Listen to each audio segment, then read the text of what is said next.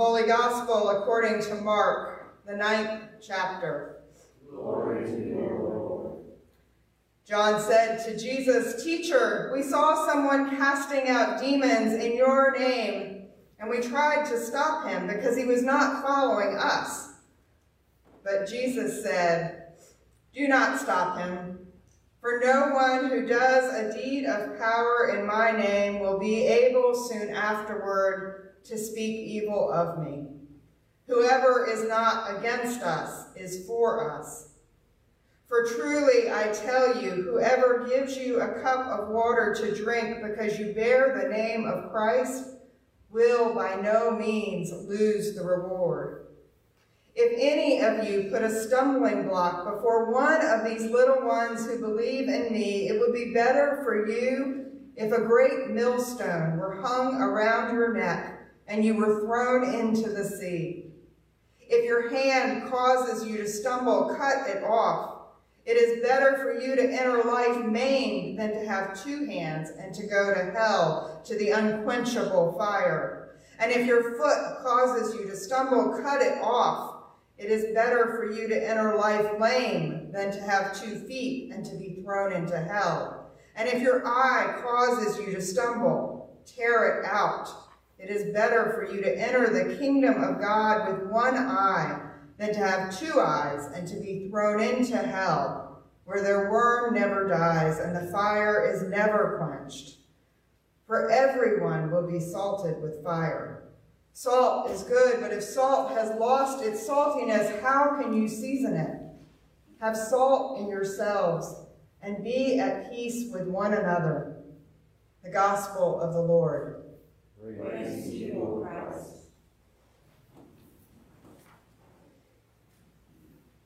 Let us pray. May the words of my mouth and the meditations of our hearts be acceptable in your sight, Lord, our strength and our Redeemer. Amen. There is a saying that the road to hell is paved with good intentions. But in today's gospel, Jesus casts doubt on that old adage. Instead, he points out that the road to hell is filled with stumbling blocks. Those things that we put in the way of others and in our own way that keep us from experiencing God's presence, love, mercy, or the outpouring of the Holy Spirit. He tells the disciples it's better to drown than cause someone else to stumble, and that it's better to cut off our own hands and legs and gouge out our own eyes than allow ourselves to stumble. I confess the language is violent and graphic, and it makes me uncomfortable. His words sound really harsh and I much prefer listening to Jesus talk about how much we are loved. But his words are rooted in love. Jesus is speaking to his very own disciples, people who have been traveling with him and learning from him. And he is trying to get their attention again because they still seem more concerned about who gets the credit for the good works than about whose lives are being transformed. But frankly, the other reason I'm uncomfortable is all the talk about being thrown into hell.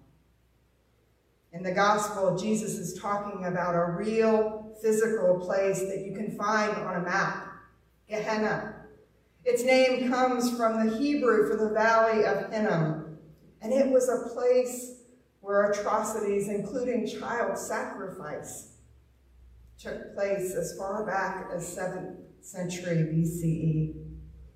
In the first century CE, it had become a perpetually burning garbage dump outside Jerusalem's city walls. I believe in hell less as a physical place or a dimension. But I believe that hell is what we experience in our lives when we are separated from divine love. I believe that hell is what we create when we live apart from God's will for us in our relationships with God, with our neighbors, and with the world. And I also like what 19th century Carmelite nun St. Teresa of Lisieux once said. When she was asked, she answered that she, yes, she believed in hell, but because of God's great mercy, she believed that it was empty. Whatever you believe about hell, in Lutheranism, we recognize and name the destructive power of sin, death, and the devil in our lives. And we appeal to God for strength and for help to denounce the devil and the evil that we encounter and to confront the powers and principalities that contradict the gospel. And these are the things that Jesus wants us to pay attention to. Instead of worrying about what others are doing or saying, let's examine ourselves and our own attitudes and our behaviors. And let's be attentive to the ways that we influence others and affect their faith and their lives. In our lives, we bear witness to the gospel, to the good news of Jesus Christ. And the ways we show Jesus to the world matters. So what are the stumbling blocks that we put in the way of others? And what are the stumbling blocks that we create to keep ourselves from experiencing God's presence God's love and mercy, or the outpouring of the Holy Spirit. Like the disciples and as human beings, we tend toward exclusion. We silence people because they are different from us, because they are women, or we don't understand their accent, or they are old, or they are young, or they didn't grow up in the South and we don't know who their daddy is. Or sometimes because we do know who their daddy is and we don't like him. We watch whether people grew up on the right side or the wrong side of the tracks. And we tend to think that if we know one thing about a person, it tells us all we need to know. It's human nature. People are messy, and it feels so much safer to draw lines and to stay in neat, tidy boxes with people who are like us.